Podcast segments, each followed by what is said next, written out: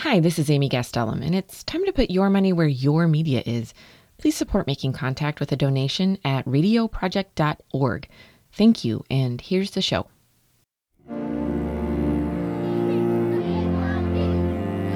Our system is, in too many ways, broken. The way we see the world shapes the way that we treat it. This is Making Contact.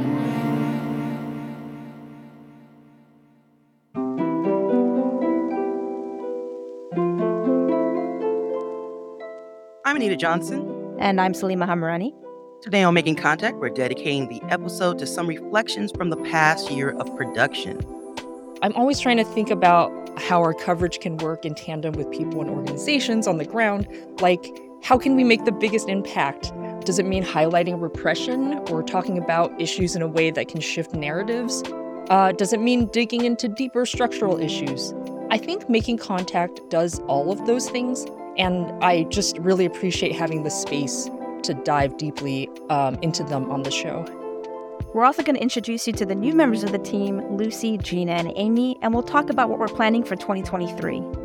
I want to see Making Contact as a multifaceted organization that not only produces amazing stories, but is also a place where we are nurturing emerging audio journalists and actively participating in shaping a more diverse and inclusive journalism sector. Stay with us.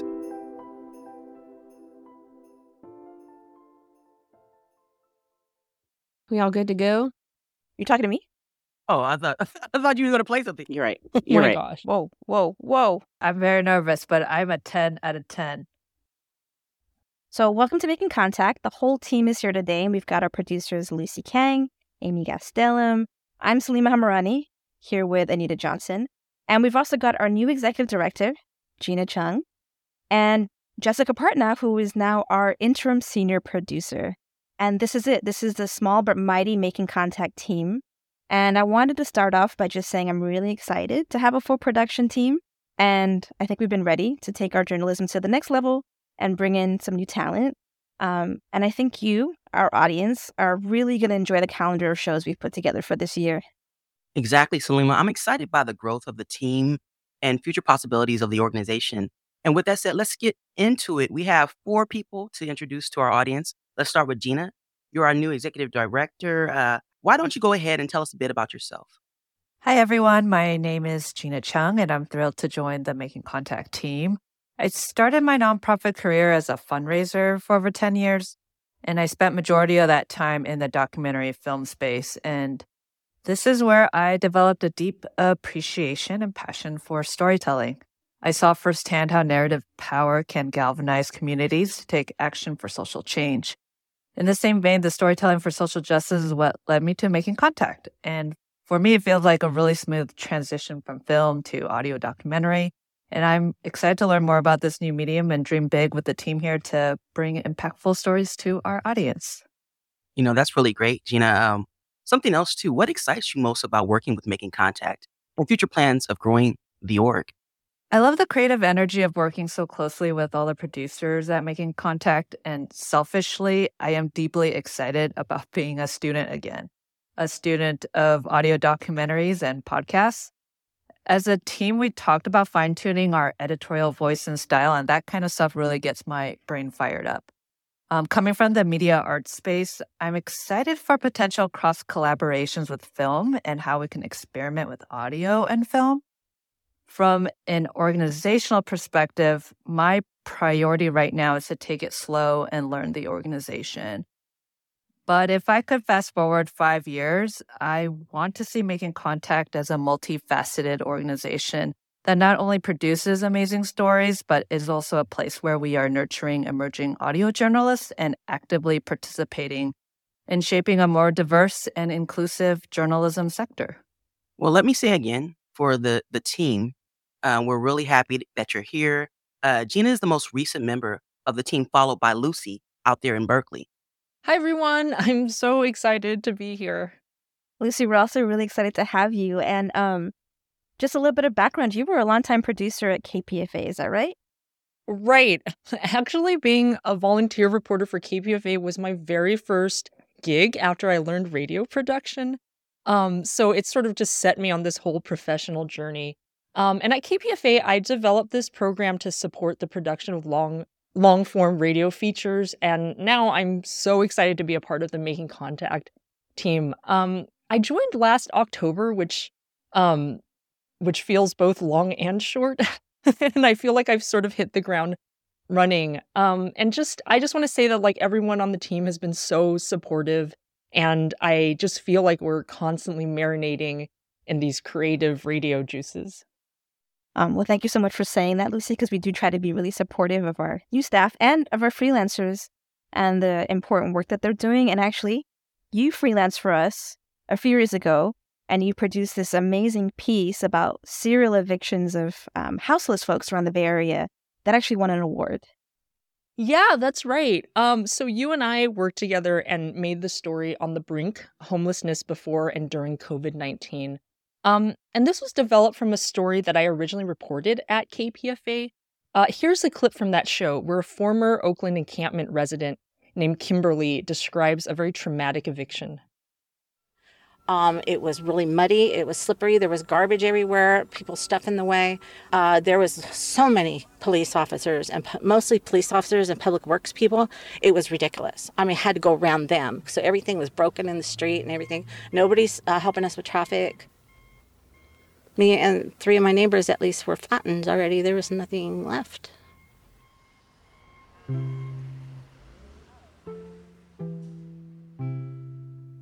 When we think of displacement, we typically think of people being pushed out of apartments or houses, or people forced to move far from cities they used to live in.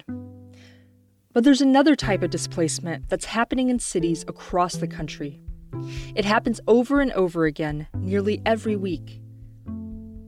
On the street, in tent cities or encampments, underpasses or public parks, people who have already lost their homes are forced to undergo the trauma of eviction, not once, not twice, but multiple times.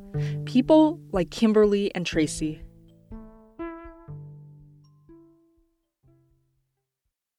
Um so yeah, you know, I'm I'm really pleased um to say that you and I, Salima, ended up winning an Excellence in Journalism Award from the Northern California chapter of the Society of Professional Journalists. Um, and that was actually my first time working as a freelancer. I don't know if you knew that. Um, and I remember you giving me so, just so much helpful guidance. And now it's so cool that I get to be on the other side of that now, working with our making contact freelancers. And Amy, you also joined us recently too, in July, I think it was.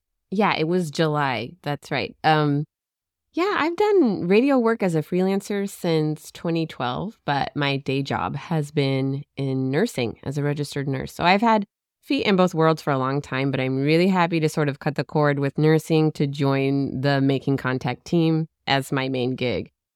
Um, I mean, because of my background in healthcare, you can obviously count on me for stories about health, especially about pregnant and parenting people, queer issues, especially queer kids, um, I'm also here representing the Midwest, so I will be making stories from this region of the country.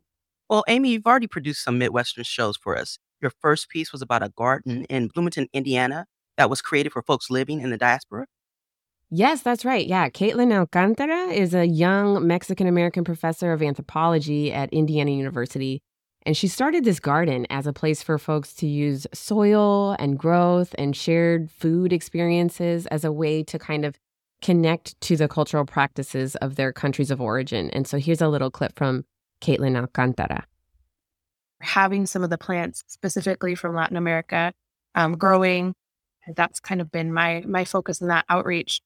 And then as we've attracted other people, we've also started planting things from other cultures that I'm not familiar with, but you know, we're kind of open to if you would like to see something in the garden, um, something that would kind of strike a chord of home for somebody if they came and saw it, then we can add that. We can integrate that into how we're growing things. Um, that story was such a neat way to start here because I was like really new to the team and worried about making mistakes. And in my research for this episode, I noticed that the website for this garden, which is called the Healing Garden, it has this statement that acknowledges that some of the feelings that had been dogging me and like sort of dog me my whole life, you know, are actually practices of white supremacy. They include urgency, perfectionism, homogeneity, hierarchical decision making, defensiveness, you know, and I had always thought of those things as like personal traits to shed, but I had not thought of them from like the loins of colonialism and white supremacy. So as I was even making this story and working for making contact, I experienced this sort of shift. Um, you know, when I would get all perfectionisty about the, the about the work, I was like, oh, that old that old devil white supremacy, there it is again. You know, and I was able to be kind of more gentle with myself moving forward. So even just producing this show itself has been transformational. Okay, so Amy and I are new to the production team, but I want to hear more from Salima and Anita too. Um, you both have been here for a while, right? Can you recap that story for us? Salima, how long have you been at Making Contact and uh, what have you been producing that you're excited about? Yeah, well, to be honest, I, I don't remember how long I've been here completely. It feels like I've lost all sense of time because of the pandemic, but I, I'm going to say six years about. Um, I also freelanced for Making Contact before joining as a staff producer, but Making Contact was really where I started sort of creating more in depth, sound rich, sort of structured radio pieces. Before that, I'd only really done live hosting for morning news programs and a, a few freelancer pieces here and there for other outlets. And so this year, I was actually really excited to grow my skills, uh, mostly working with freelancers and helping them really get all of their sound to gel together, which is very hard, into a coherent story. Um, like this piece by freelancer Kathleen Shannon about the buffalo hunt in Blackfeet Nation. Going right up the butt, the belly, around the legs, pull it right around the neck. Once I get past the spine, we can start taking the legs off. That's Kenneth Cook. Um, I'm my name is Taya Koas. I come from the Onondaga Nation on the east coast of the Six Nations of the Haudenosaunee Confederacy. Kenneth Cook has a long day ahead of him. There's a freshly harvested buffalo at his feet, and now he has to quarter it, break it down into sections small enough to fit in his minivan. So everybody's gonna grab a leg. We're gonna hold it spread open like this so I can get to the belly. We're just south of the Canadian border, and further south is Browning, Montana, a town of about a thousand people and the headquarters of the Blackfeet Nation. There's a lot of meat here. How much do you think this one weighs, bud? Yeah, he weighs about um, 1,100 pounds. Yeah? That last one you gave us was about that, I thought. Yeah. That's Boyd Evans, who raised the buffalo. But there's also someone here with a camera, filming the whole thing and telling me which recipes call for buffalo fat. You're going to get most fat of, of any of your game animals that are available from bison. Mariah Gladstone will post this how to video on a platform she and Cook run called IndigiKitchen. That's short for Indigenous Digital Kitchen, a native food education hub. I really loved how this piece came together. And so, yeah, I'm going to talk a little bit more about myself. But first, Anita, you've also been here for how many years? Well, uh, since September of 2016. I've been producing media for a while now, though. Um, from my current work with Making Contact to my earlier days producing stories for National Public Radio and shows for community radio such as KPFA. But if folks want me to be a tad bit more personal, let's say I'm a Scorpio and I love long walks in the park.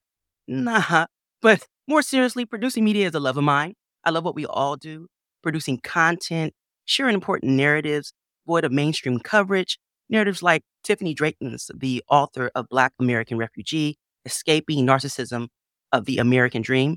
In the book, she examines in depth the intersection of her personal experience, the broader culture, and the toll of American racism and global white supremacy on Blacks living in the US. At the time that I started kind of working out my book, I also simultaneously was working out this kind of really toxic relationship that I was in um, with, you know, a, a very narcissistic, abusive relationship. And in exposing myself to healing from and ultimately leaving that relationship, I really recognized that abuse has cycles. And that abuse cycle um, kind of became a lens through which I looked at everything. And all of a sudden, you know, doing all of this work that I had been doing for all this year about years about racism, I was like, wait a minute, this is exactly how I felt in the United States of America for my entire life. And so this idea of love bombing which is that first part of the abuse cycle. It's when the abuser meets the victim and they sell all of these tales and these narratives about, you know, you're made for me, you're perfect for me, we're going to have the perfect relationship, everything is so amazing. Um, that's that initial phase of the relationship. And when you think about the United States of America and how it sells all of the narratives around itself, like, we're number one, we're the best, we're this, we're that, you know, and, and immigrants come here and they can build themselves up and you can pull yourselves up by the bootstraps. Anybody can be rich, anybody can be a millionaire, right? All of these narratives kind of makes us really uh, committed to and invested in um, that relationship. And I really wanted people to understand that that is a tool of abusers and it has a name and it's called love bombing. Yeah, I loved that interview. Thanks, Amy. Uh, Jessica, you've been with us since what, September 2021? And you were interim executive director through the end of last year, right? Yep, that's right. You also weighed in on the episode, The Agony and the Ecstasy, part two, where we talked a bit about how organizations go about making big changes. Let's listen to a clip from that show, a conversation between you and Salima. And Jessica, you've been a journalist a lot longer than me. Could you explain the crisis journalism is in right now? I think in journalism for so long, we've been clinging to this idea that objectivity is truth. And this idea that as an objective journalist, I can be outside of the fray and be this sort of omniscient observer and spectator on the world. But we live in a culture of white supremacy. So, also, that's really what is meant by so-called objective journalism, I think. It's it's about maintaining the status quo, maintaining the systems of white supremacy and patriarchy and all of that. That is what has to be held constant. Well said. Yes, that's so true. Definitely. Here, here. Well, I am so honored to have gotten to be part of this leadership transition over the past year and supporting the team moving into this current iteration. All of these faces I'm seeing in front of me on the production team. Um, and kind of a bonus was that last year I got the chance to revisit some reporting that I had done back in 2012, um, over 10 years ago now, in Russia and Ukraine. Um, for part of that trip, I was in Moscow covering the anti Putin protest movement. Um, and so when Russia invaded Ukraine last year, I reached out to my interpreter there, Vasily Sonkin, um, who was still in Moscow at the time. And we talked about how that moment when I had been there was sort of this rare moment of hope. It was like one of the last times people had any hope that this was not forever and this was not, this was a question of potential agency, not just a dire situation that needs to play itself out.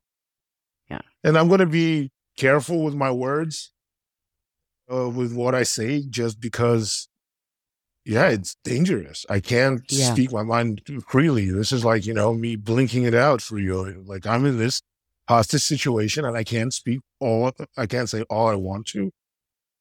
So Vasily has since then, since we talked to him, he's gotten out of the country with his family. Um, of course, the conflict is still going, and um, that story really makes me think about one of the things that I love about making contact is, which is that the show can take these really deep dives into the stories we cover. And so I'm curious to ask you all about how you see your role as journalists and storytellers. You know, what I love about this work is the ability to inform the larger public about certain discourse that impact their daily lives, uh, to take on a proactive narrative and journalistic accountability in the space of in, you know, information sharing that produces real change and really pushes us to the better, you know, whether it's a better you, a better us, uh, a better world, which is one of the reasons I truly appreciate the work that we do in making contact and the commitment to the work because it isn't an easy task at all. Yeah, um, that's a great question, Jessica. For myself, I I think it's such a privilege to be trusted with people's stories, you know, and I see I see making contact as very much being aligned with the practice of movement journalism. So I'm always trying to think about how our coverage can work in tandem with people and organizations on the ground, like how can we make the biggest impact? Does it mean highlighting repression or talking about issues in a way that can shift narratives? Uh, does it mean digging into deeper structural issues? I think making contact does all of those things. And I just really appreciate having the space to dive deeply um, into them on the show.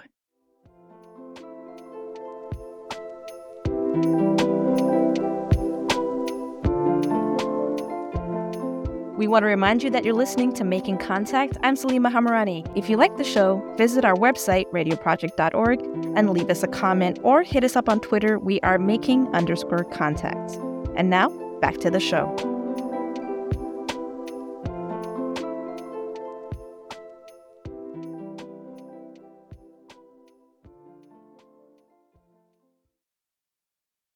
This is Jina. As I mentioned before, I'm a student of making contact right now, and I'm learning the ins and outs of the organization. So I really want to hear what what we have slated for this year. What are we going to hear about? Anita here, and I'll go first. Something I'm looking forward to producing uh, would be a show that really looks at the origins of particular sayings that we've used throughout history, like Indian giver or what doesn't kill you makes you stronger.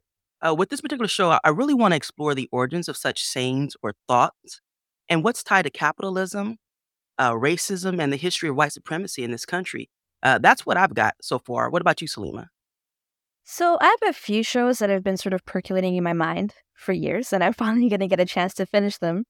Which is basically so one of them is basically about black sites and torture, and how two American psychologists were paid to create a torture program that eventually ended up killing a detainee. Really quickly, here's an interview I did with author and activist Rebecca Gordon about black sites. You know, like you, I've become a little obsessed with this topic. I think because I want to, as a human being, try and understand what's happening morally. And I've been thinking a lot about professionalism, the way professionalism allows us to justify immoral behavior because we're, quote, doing our jobs. That makes a lot of sense, and it really makes sense in the way that torturers are trained. And if you look at how people are trained in Greece under the junta, how people were trained in Chile, in Brazil, in Argentina, in any place where there's been a torture regime, and I would argue also in the United States, there is a real similarity in that training. And the idea is that first you are yourself, as a new recruit, exposed to brutalization. You are beaten by your upperclassmen.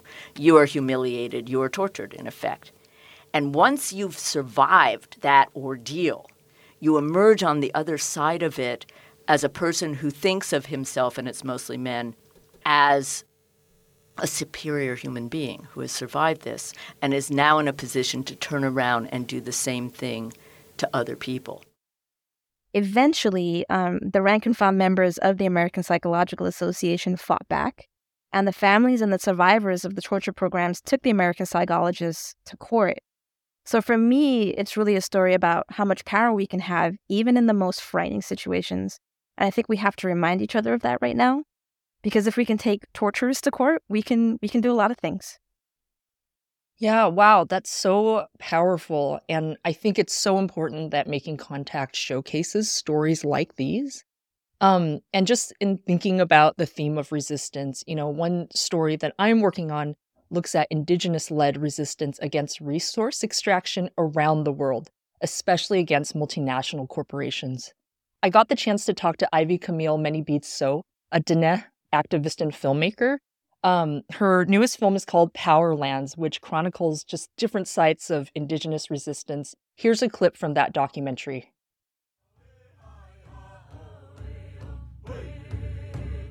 I began working on this film to document our community's struggle against resource colonization. Along the way, I found that we are not alone. This is a story of Indigenous people protecting and rebuilding. Multinational corporations like Glencore, Peabody, and BHP have been extracting hundreds of billions of dollars in profit. It is happening in nearly every country on Earth. First came colonization, now corporations are stealing the resources from under our feet. This extraction is global, but so is our resistance.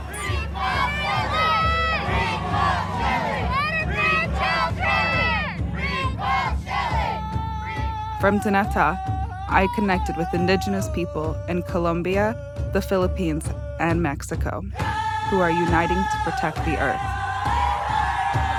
We are appealing to public opinion, changing laws, and putting our bodies on the line. This film is part of that resistance.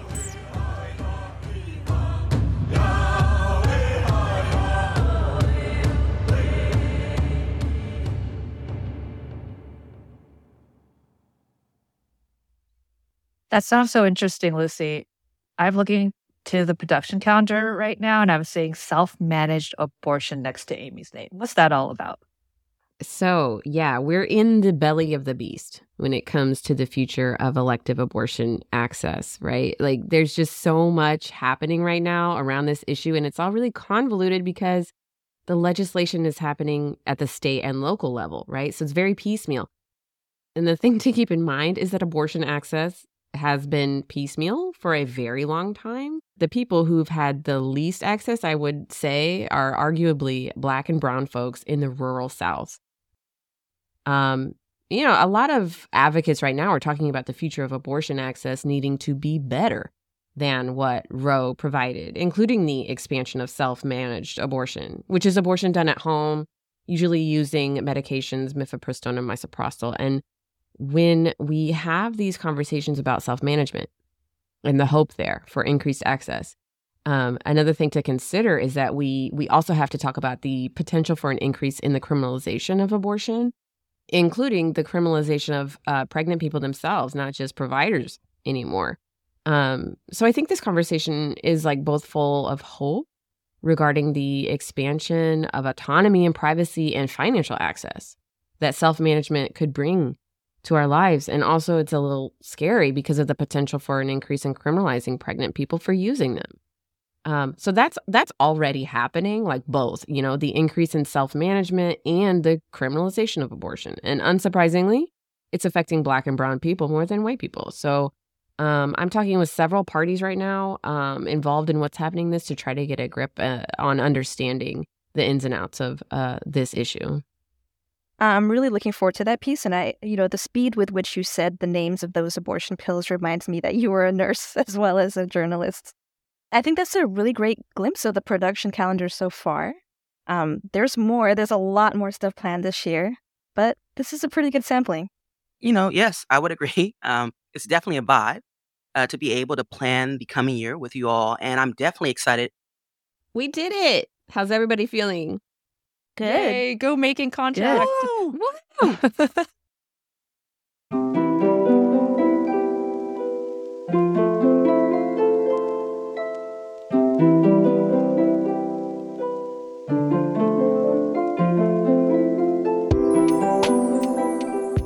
So that does it for today's show. I'm Salima Hamirani. Again, I was here with Anita Johnson, Jessica Partnow, Jina Chung, Lucy Kang, Amy Gastelum. That's the entire team. If you'd like to find out more information about our team or today's show, visit us online, radioproject.org. You can also find us on social media. Our Twitter is making underscore contact, and on Instagram, we're making contact radio project. Thank you for listening to Making Contact.